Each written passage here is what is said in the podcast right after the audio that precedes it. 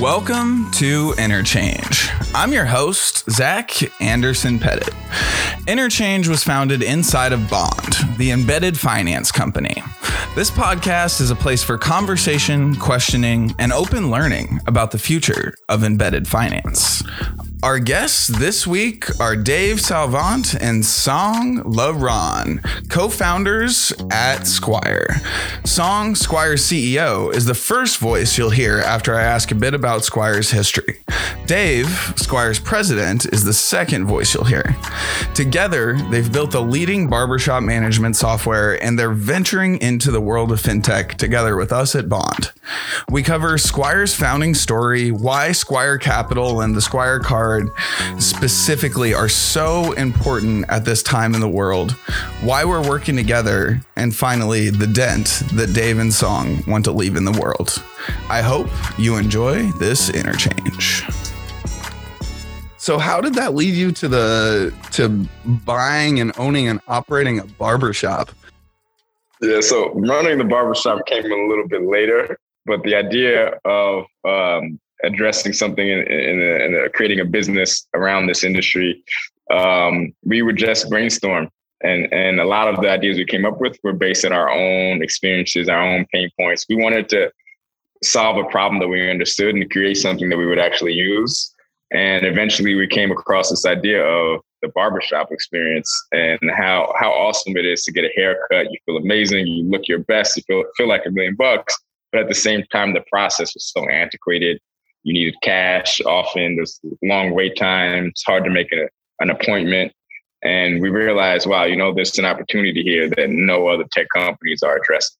Wow. So you were even coming at it from the the customer's point of view, not even necessarily like doing the customer discovery to think about the barber's migraine level pain points or even the barbershop owner. You were thinking about it from, you know, we like to make sure that we look good, but this is a painful process to even get through. Yeah, yeah, no, we were just solving for our pain points of having to um, go to barbershop weekly, biweekly, carry cash, and sit in hour, sit in the barbershop and wait for hours.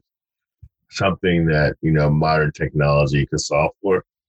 Uh, we wanted to be able to for guys to get a haircut or a lunch break and then just go back to work. And um, we uh, we once we first started and really started tackling the problem, problem, we thought that, you know, there'd be this mass adoption. Um, you should see some of our early models. Uh, made financial models that made had us making a hundred million in two years. So I mean, but um, yeah, so we thought everybody was going to adopt it. It was going to be widely accepted, you know, and you know it was going to be the best thing since sliced bread. But but that didn't work, you know what we learned is uh, a couple things. Number one is in order to be successful, you have to uh, manage the full operating system uh, of the barbershop, more or less to be the chief operating officer. Um, because, you know, if there's multiple systems, uh, he doesn't use the barber, he or she doesn't use your um, product exclusively, um, there's gonna be there's gonna be issues with double bookings and, stuff like that. So we, we learned that you have to um, um, build um, you had to take over the whole whole whole whole uh, operating of the barbershop. And the second thing we learned is, you know, uh, barbers are, you know, extremely, you know, blue collar. They they they they they're they take it as your word. You know, you you, you develop a level of trust, and you know, but the, the guys are very wary of, of new things and new processes. Uh, so we learned those two things um, um, when we were uh, first starting out. I know you guys went through YC. Did owning and operating the barbershop or did YC come first? Which, in the order of operations, how did that happen? So they were actually kind of in tandem. Ah. So, um, we, well, it's a long story, but we applied to YC three times. First time, we just got rejected cold. Uh, the second time, we got rejected from the core batch, but we were accepted into what was called the YC Fellowship Program. Mm-hmm. And the third time, we got into the core batch. So when we got into the fellowship program, it was like a kind of a light version of YC. um, which no longer exists. But the idea was you kind of have potential, but you're not quite ready for the batch. And it was a remote uh, version. This is obviously YC is completely remote now, but this at the time you had to actually fly uh, to Silicon Valley and like live there for three months to do the batch. So the fellowship, we were able to stay in New York. Uh, we had one partner that we were working with, um, and um, it was like a light version. So we got to the fellowship a little before we took we, we took over the shop, and then we took over the shop, and then uh, soon thereafter we we reapplied and were accepted to the core batch. Um, so when we were doing YC, we were also running the shop. Uh, we were flying back and forth to, New York, uh, California, the Bay Area, uh, and we had uh, Aram, uh, who is now our head of product, um, who at the time was doing biz dev. He was actually like kind of running the shop also on a day to day because he stayed in New York. So it was a lot going on then as well. That's uh, honestly know, knowing Aram somewhat well and knowing the fact that he has a law degree. I love the idea of him just running a barbershop and just being forced to deal with day to day. That is that is very entertaining to me. It was it, it was it was quite quite entertaining. Uh, yeah, yeah. I'll leave it at that. that's funny, and that's wild that it took three times to get you guys into YC or the you know whatever the penultimate version of YC is, where you're kind of doing that back and forth yeah. between New York and SF. Because I was listening, I can't remember who this interview was with. I but it was with Michael Seibel on somebody's podcast, and the person asked about who the you know if you could name one company that embodies the values or something like that of YC or like one company that's been really impressive to you. He actually brought up Squire as the first example. Oh, really? Yeah, oh, wow. so it's wild to think about the fact that it took you guys three times to get in, and now Michael Seibel is like using you guys as a wow as a commercial. So was Michael the founder that you were working with through that fellowship program? Uh, we were working with uh, Qasar Younis and Justin Kan. Those were our, uh, our, our group partners. Wild. Was Justin trying to get you to wear a wear a GoPro while you were building the business and put the whole thing on on Twitch? Uh, but he, he was very you know animated and his you know he was a great partner. I think I think him Qasar and and, and uh, Justin uh, they they definitely went well together. Well, it's a, it makes a lot of sense that you guys went the direction you did with that, and it you know we'll come back to it later, but it also makes sense that you're going the fintech direction that you're going now. But I'm curious before we get to the fintech stuff, how how did you go from one to many there, going from zero to one in terms of owning your own barbershop and building the software and everything else that you would need and you know like kind of eating your own dog food which is a really tired term but i don't cutting your own hair. I don't know what to call it, but you know, something something like that. How did how did that happen? Were you talking to a lot of other barbers or barber shops at that point? Like how how did that growth trajectory kind of start? I mean, it was uh, by any means necessary. And that's what it was, you know, like in YC, you know, they teach you, you got to have this kind of like V curve, you know, and, you know, or J curve. And, uh, we we we we did everything we did possible to do that. Um, I mean, we had to, you know, fly to Detroit to get some barbershops on. We had to go to, you know, Sacramento, drive down to Sacramento and get barbershops on. Uh, and and this system was so janky. Looking back, I wouldn't let myself. I wouldn't if I was a barbershop owner. I wouldn't let myself be on the system. That's how bad it was. But you know, uh, looking back, but you know, I think there's something about you know owner to owner, uh, you really showing effort and people respond to that energy. People, you know, take chances. You know, they see themselves in you, and you know they they want to do something bigger than themselves. And that's why a lot of customers, uh, early customers that are still on, by the way, really, really started, you know, uh, really uh, rocking with us because we were very authentic. We were, you know, very, you know, communi- we communicated very well with them. And, you know, they saw the hustle, they saw the grind. Now, you know, the system went down, we got DDoS, and we had to go bribe uh, the borrowers 500 each to stay on the platform because they wanted to be able to get appointments that day. You know, that's the nature of the beast. You have to do whatever you have to do to get to, to keep these guys on. So, you know, we had to do what we did. So you took that doing things that don't scale, like that doing things that don't scale advice very seriously. From driving to Sacramento to walking around with with hunters in the pocket, handing it out when you got DDoS attacked. I got, I have to hear this DDoS story now. You got to tell me more about that. That sounds like a crazy day. Oh my god, I can still I still remember it like it was like it was yesterday. Um, this was while we were in NYC, leading up to demo day. Oh. Um, yeah, as Dave mentioned, you know, we started out with a mobile app, consumer based, that worked only for individual barbers, and then we pivoted and started building like the, the management system for the whole shop. Um, it took us a while to build that, and we were finally we finally released it in the middle of the YC batch um, to a, a few shops, and we saw our numbers skyrocket. You know, so they went from doing let's just say like four or five transactions, you know, a day to like, you know, hundreds of transactions a day because every single transaction was going through the system.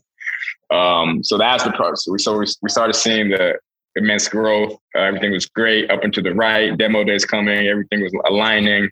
And then maybe a week or so before demo day, you know, our system completely crashes and it, it appears as if we're getting DDoS. You know, to this day, we don't know the 100% what was going on. we don't know what was going on because we weren't, you know, we're not the technical founders and we had somebody else in the shoes uh, uh, on the technical side. So it was very mysterious, but basically everything went down. Uh, we, we didn't know why. We were trying to scramble to get it back on. And of course, the couple shops we had trying us that we were using the system causing all this growth were like, what the F is going on? You know, we're going to stop using it and go back to what we had before. So that was the impetus of why we drove down from, from San Francisco to Sacramento and basically sat in the shop, got yelled at, cursed at, damn near, you know, attacked by these barbers that were so angry. um, and we, we, the only way to keep them on and and also uh, you know pacify them. We literally said we'll pay you out for all the money you lost each day, and then at that point they couldn't say anything. Um, we did that, you know, for at least a day or two until we got the system back up and running. Wow, leading up to demo day, building a deck. That's a wild. That's a wild story. And you said we've got more stories, man. Oh, I'm I'm sure. I'm sure. That's why we're doing multiple of these. I can only I can only fit so many of my questions into an hour with you guys. But one of the things you said there that that kind of piqued my interest was as their anger kind of you know perspired out of them and their you know the steam was shooting out of their ears they were you know cussing at you and then they were like we're just going to go back to what we were doing before what were they doing before? Because I just imagine like cash and fax machines. Like what what was the previous version of their of their operating system? Like could they actually go back to what they were doing before? It feels like a, a 10x shift. This particular shop was using some another another software um, that wasn't good. Um, you know, that hadn't been updated in years. So it was very greenfield. And and this is very this this barber in particular, he was a celebrity barber, so he had 150,000 followers on Instagram. So we couldn't lose him, and we couldn't we couldn't you know um, afford him to have you know saying negative things about us. So it was a, a, a double whammy if he left. He would leave, go back to the other shop, and then he would torture us in the community, and, and we just couldn't have that. But they were using some other software uh, that wasn't good. That's interesting. So there were other other barbershop softwares out. I mean, were they built well for barbershop, yeah. or was so, it kind of like so, the MindBody works for everything? Exactly. So uh, all the what we call competitors, they're not direct competitors in the sense of targeting barbershops, but they're very general, you know, general software, appointment based software that a lot of these shops are using just because it was the only option they they, they had prior to Squire. Um, so, you know, you can think of like a lot of general point of sale systems, like you said, MindBody, you know, Square, stuff like that. Um, and then there's like a, a, myriad of like really super old salon uh, software systems that were like built in like the 90s and they weren't even cloud based. Um, and a, a, bunch of them uh, will use, even to this day, will continue to use um, those old systems. So you're telling me there's on-prem servers in some of these barbershops? Yes. Yes. it's, it's wild. It's, it's I don't know why that's so funny to me, but like on-prem servers inside of a bank or on-prem servers inside of an insurance company doesn't surprise me. But I just imagine like some of the barbershops I went to growing up as a kid with like a little little server room in the back, little server rack. I just don't see that going up. no, not at all. Not at all. So, how have you guys built this community? One of the things that I've noticed about Squire in general, like knowing you guys for a while, following the story, it seems like you've taken this whole idea of, you know, community banking used to be this thing that was about the the community geographically, right? It was about, hey, I got this bank down the street, I'm going to go to them. I know a guy, something like that. And it seems like you've almost turned the idea of at least community banking, and we'll get to the banking piece in a minute, into this like barber community. And you guys do a lot of media around barbers. Like, how how have you built that community in a way where Squire is kind of just the number one? Like, there really, you know, there really isn't a mm-hmm. secondary out there. Apparently, there's some people running on-prem servers, but how how did you build the brand to this point? I mean, I, I think it boils down to you know understanding our customers. Um, you know, like when we opened the ran the barbershop for for about a year, we told that story to barbershop owners. And that that that that story really resonates with them because the psyche of a barbershop barber barber owner is they always have a chip on their shoulder. They always think they're overlooked by society. They always think that they, you know, society looks down on them and they have a chip on their shoulder. And and I think we were the only company, and we're still the only company that looks looks at them like you know a squire, you know, like mm. someone mm. builds up, you know, the community, someone who is in the community day in day and out, someone that's looked at in the community as as a pillar. And you know, we were the only one to really believe that and really share that story and then there's a level of authenticity that we have with our customer based on all of that. that. And we've been very good about, you know, staying true to who we are, uh, staying authentic, you know, um, and, and, and being, you know, face it, the, the face of the organization, Osagana. And, you know, I think when you couple every all those things together, you get a real passionate group of people who surround something that they can aspire to to, to work with and also can, you know, work through. So I, I think, you know, that was critical in, in the strategy. And it just came out because we wanted to serve the community that we, we wanted to work with this community and we wanted to serve this community. So I just I just did some googling and the the definition historically at least of squire is a young nobleman acting as an attendant to a knight before becoming a knight himself. So I read that not because I want to read you guys definition, but I'm curious what Squire means in your brains. Because I imagine over time you kind of, you know, you run a company for long enough and you almost develop your own definition of something. So one, I guess kind of where that name come from? Is that where it came from? And two, what is what does that name mean to you guys now? The name came from the actual definition um, that you just read. Um, and what to us, like it, it, resonates and what it symbolizes is something aspirational, uh, something, you know, very, very masculine, but, but aspirational. You know, you're talking about a nobleman, you're talking about being a knight, you're talking about, you know, the, the person who's helping the knight. And, you know, we looked at it originally as like the squire is, you know, every, every guy, you know, considers himself like he's the knight, like he is iron to do whatever he wants to do in life and this the squire is like helping helping him do that. And then you can even extend it you know to the barber uh, as the same thing. Like this, this the squire the software is actually there to help the barber be his best self or her best self and to aspire to whatever her aspirations are. So like that was kind of like the overall idea and we just always like names that are kind of like a little ambiguous that you can imbue your own meaning to. So mm-hmm. we didn't want to do something like you know something cuts or you know like right. something hair like that's just corny.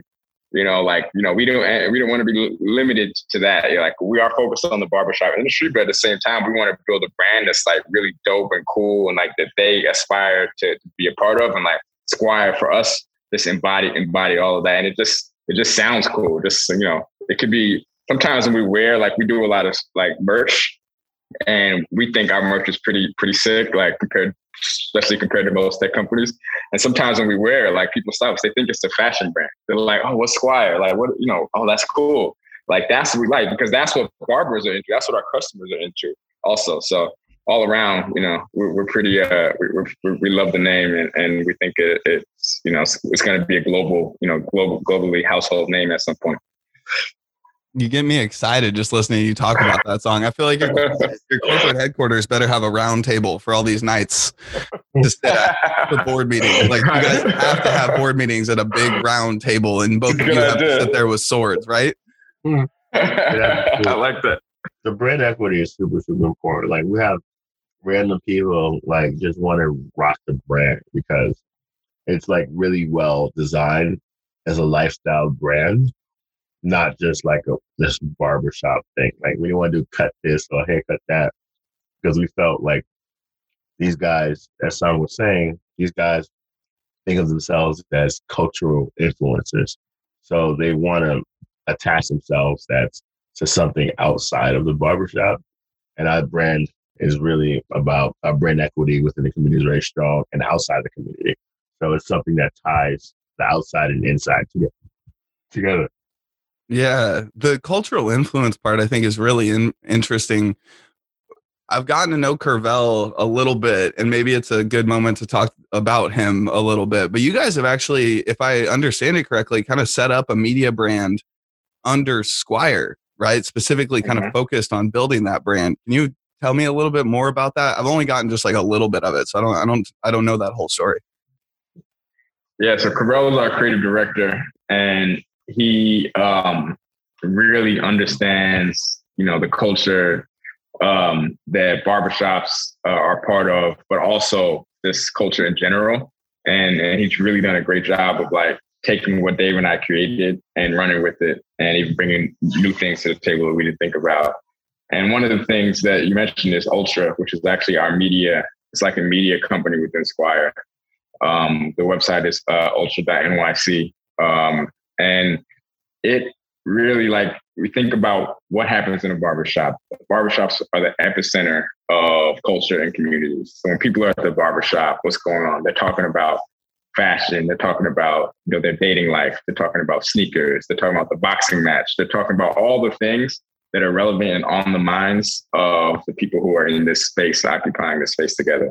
So we we thought, how can we take that and bring it to a digital form? And that's what Ultra is. It's like a digital modern barbershop that highlights everything that these people, these these are interested in, but also that the consumers who are entering the barbershop space are also interested in. So we do a lot of you know features on like the newest dopest sneakers, on you know different haircut styles, fashion, technology, everything. Um, and the idea is that it, gives Squire um, a forum um, where we can own our own media, where we don't have to always rely on you know social media or other media platforms. This this is it's, the audience is, is starting to get really big, and it's something that Squire completely controls.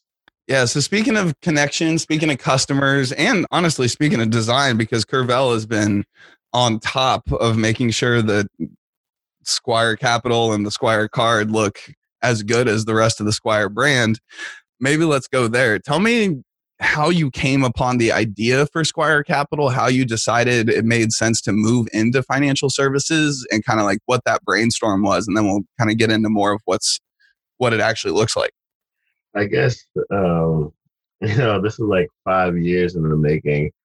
Uh, we always thought like we wanted to be kind of like at the epicenter of our customers' lives, you know. So uh, this idea probably is five years old. We just was wait, waiting for technology to catch up to our aspirations.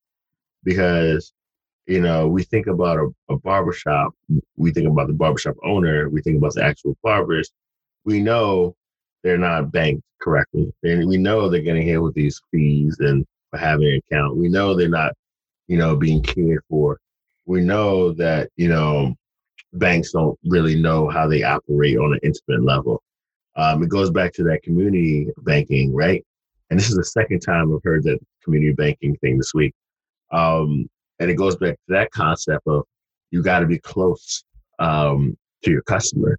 Uh, Bank of America doesn't give a shit about these guys, excuse my language, but they just don't. Um, and because they're just not high profit customers. And, you know, they're not going to, you know, they're not to, you know, open up, you know, a mortgage with them. They're not to open up credit cards and stuff like that. So the the amount of money they can make from, you know, this customer is not as high. But we look at it as like we are connected to the customer in ways that, you know, we can really see their transactions. We can really see, you know, what they like to do, what they like to spend their money on. And, you know, we can put that money in and, and add value where these other banks cannot. Um, and that's kind of where we uh, uh, uh, step in is we want to have a full kind of like a full relationship with it where we manage every aspect of their lives. And, you know, the, the key to that or the connecting piece is the financial services. You know, if you control the money, then you are able to leverage that to serve your customers better. And that's kind of what, what it is. So we're happy, you know, we found a partner like Bond who who has the infrastructure, uh, who, you know, really helped us along the way where we provided pointed feedback and they made adjustments to their product based on our specifications and our needs. And you know, a, a, a, partner like Bond, we don't think we'd be able to do it without with anyone else. So you know, I had to drop that in there, but uh, it, it is true.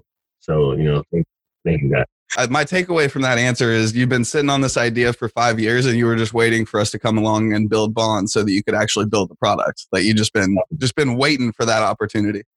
Exactly. Mm-hmm. Exactly. I love it. So, I mean, yeah, let, let's think about that a little bit though. Like five years ago, if you would have tried to, if you would have tried to set up a, a debit card in the simplest kind of way, shape, and form, simplest fashion, it would have been what, like a 18 to 24 month wait. And you would probably would have had to talk to what, like 40 banks. I mean, it would have been a drastically different experience. Did you start down that road five years ago, or were you just kind of like, something's going to catch up eventually here. We'll just wait for that. We knew that there, we just didn't have the resources. Like there's no no way that we that we could make that happen at that at that point.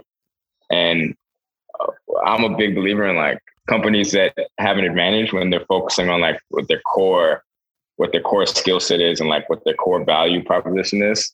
Like we know this industry, we know the barbering space, uh, we know what our customers want. Our expertise is not informing like uh, relationships with banking partners and all that compliance. Like that would have been a big departure from like what we're really good at, and we may or may not have even been able to do it successfully, even with resources. Um, so at that time, you know, although we knew that, that there was a huge potential in what we're doing now, we didn't even start trying to do it until until we you know came across you guys. What is the most important part of the product that we're standing up together with squire capital to you guys? Because there's multiple pieces right? There's the ability to swipe a card and spend the money but there's also the ever elusive like cash flow maintenance of un- getting access to your money in the time frame that is not you know every other week or something like that. So mm-hmm. For you guys what what is the most important part of Squire Capital? Like, what's the big differentiator? What what makes it stand out? What matters? This is going to operate like a treasury product, but they don't know it's a treasury product. So I think the the the most important piece is the cash management and getting you know money to to to to to them as quickly as possible, advancing against future earnings. Um, you know, make sure they don't get crushed on instant deposit. if They need money faster.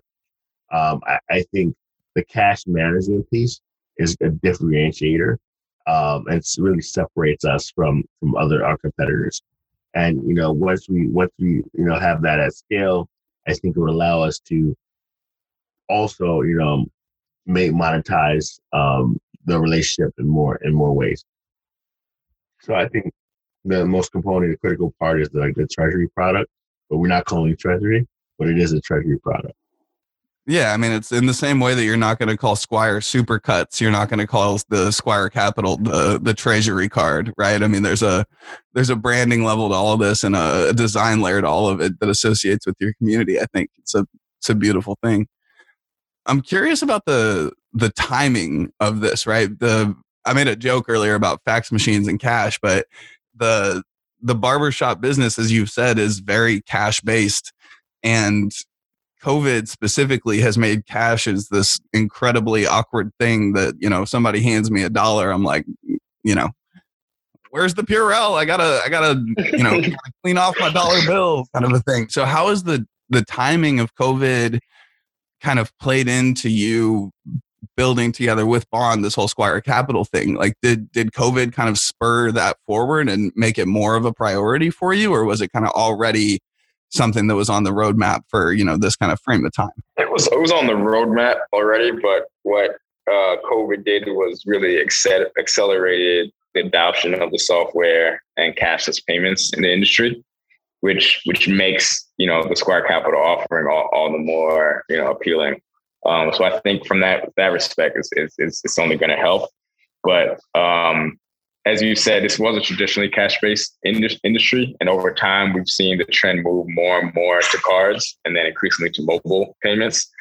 And what we've seen is that the better businesses, the better run businesses, are the earlier ones to make the transition, and the ones that are struggling uh, to pay the rent and not really doing very well are the ones that are clinging to cash, uh, cash only. And you know, I think this COVID really forced the hand of a lot of these businesses that were more hesitant because of the reason you just mentioned. Um, and we're seeing that, you know, we're seeing that in the numbers. More shops coming on to Squire, um, and a much bigger percentage are, are, you know, taking taking cards. And a lot of it is driven by consumers. You know, we we know that that's what consumers want. The people going to barbershops don't want to have to carry cash, and now more and more shops are starting to see that and eventually they they're beholden to their customers just the same way we are to our customers who's the shop the, the barbers are beholden to their customers who are the clients so it's inevitable that this is going to go you know move away from cash more and more as time goes on it's just it's, it's there's no way of fighting it it makes sense. There's been a lot of really bad things about COVID, as I think we can all agree. But the the move away from cash and like the this general direction of a more digitally centric economy is hopefully one of the good things that comes out of it. And it makes sense. I mean, you guys are what now, uh, like 175 ish employees. You got over 2,000 barbershops across three continents. You got 300% year over year growth. So VCs are just knocking down your door. And you guys announced a, a big fundraise last week. So tell me about tell me about the future not only in terms of you know what squire capital may be even more broadly in the future, but also geographic expansion. It sounds like sounds like people across the world need Squire, not just you know United States barbershop. So what's what's the future hold? I mean, the future holds. Know, we want to be the the biggest barbershop uh, software company in the world. We want to have millions and millions and millions of users um, using our, our, our platform on a daily basis. And, you know, we know people get haircuts on a daily basis around the world, so why not service them through our technology? Um, I think um, what's interesting is that barbershop culture is driven by United States barbershop culture.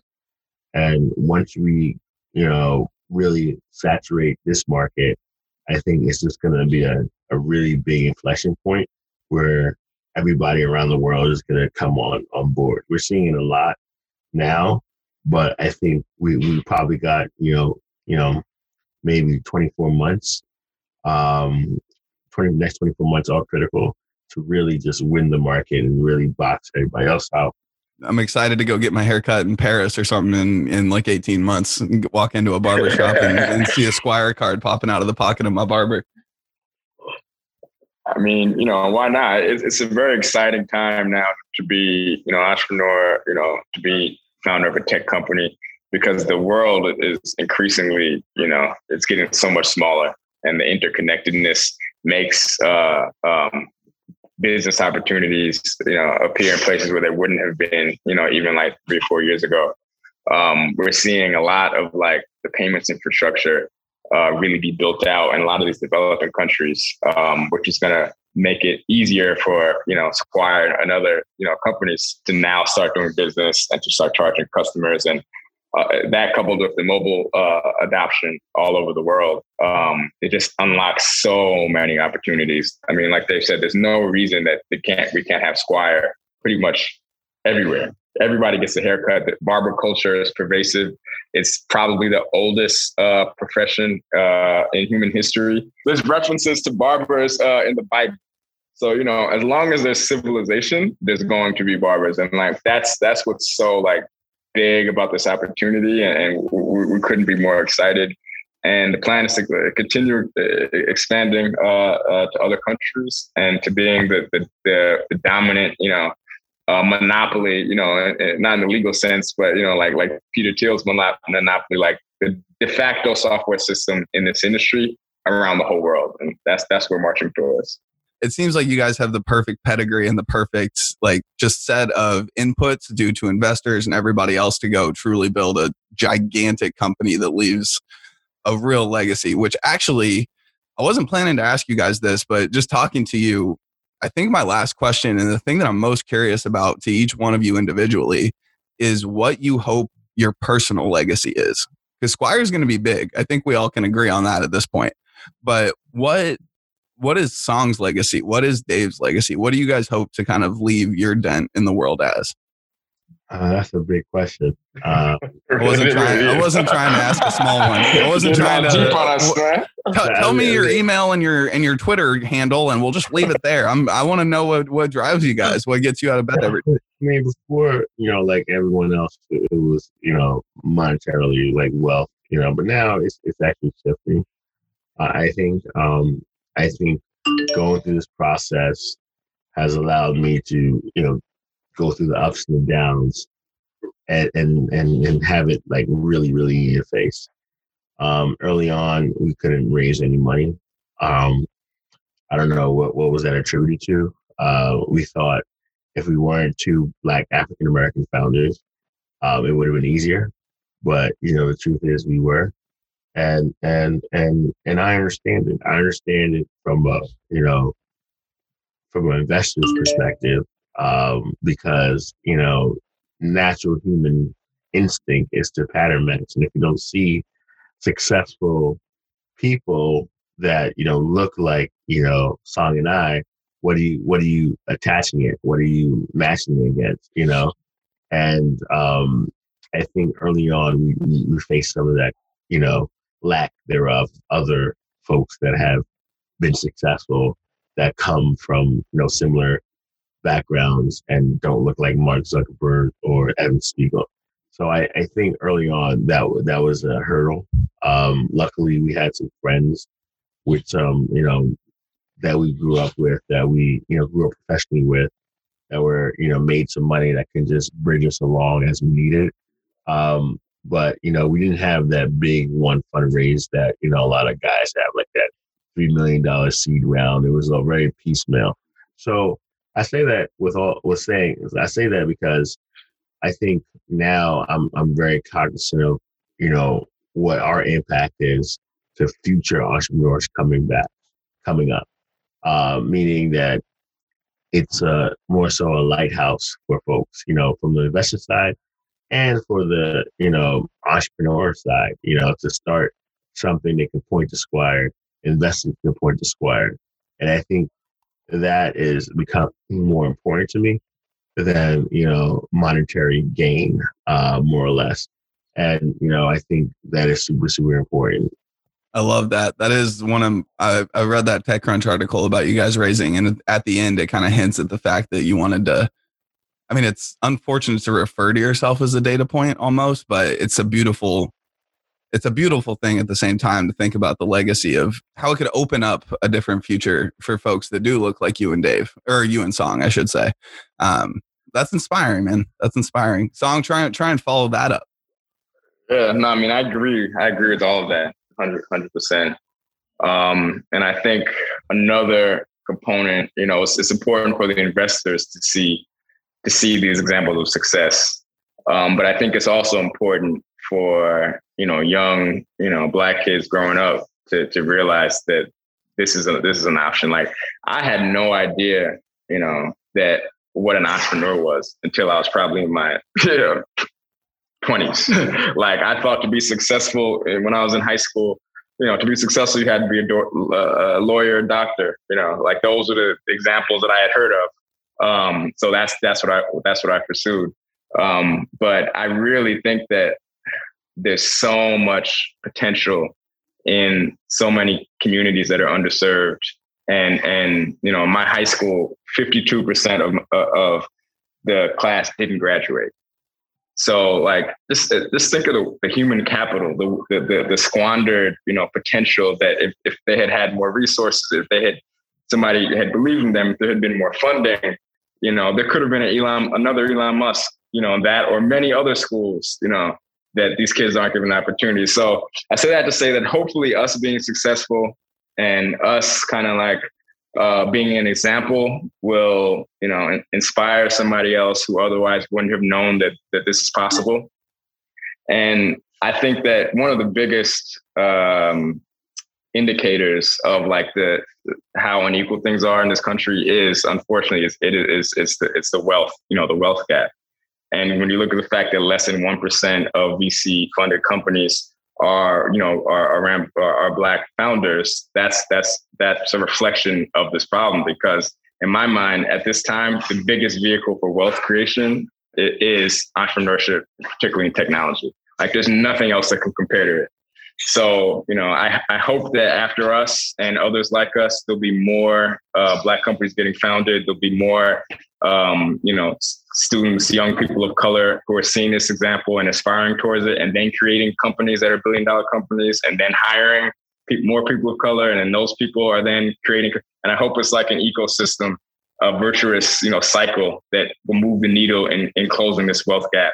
And if we can play a little part in that, and uh, you know, I'll be, you know, I'll, I'll be satisfied. I'll, I'll be happy with that. Yes, um, yeah, that is dope. As Dave said, that's you got me inspired, if nothing else, and makes me feel it's like wearing my bond hat makes me feel even better about working with you guys. I mean, just the overlap of values that we share and just the dent that we are hopefully going to be able to make in the world together. I'm excited about it. So me I know me too. Uh, I appreciate you guys. Thank you so much for for taking the time to do this. I've learned a lot, had a blast, and I, I hope you've uh, you know had a little bit of a therapy session or something and enjoyed it. Yeah, it was good. Yeah, for sure. Thank you. Thank you. Thanks for listening to this episode of Interchange with Dave and Song at Squire. Interchange was founded inside a bond to benefit the developers, product owners, and executives at brands working inside the next generation of financial services. We hope that you're learning, enjoying, and maybe even laughing along. We love this world and we're passionate about every piece of it.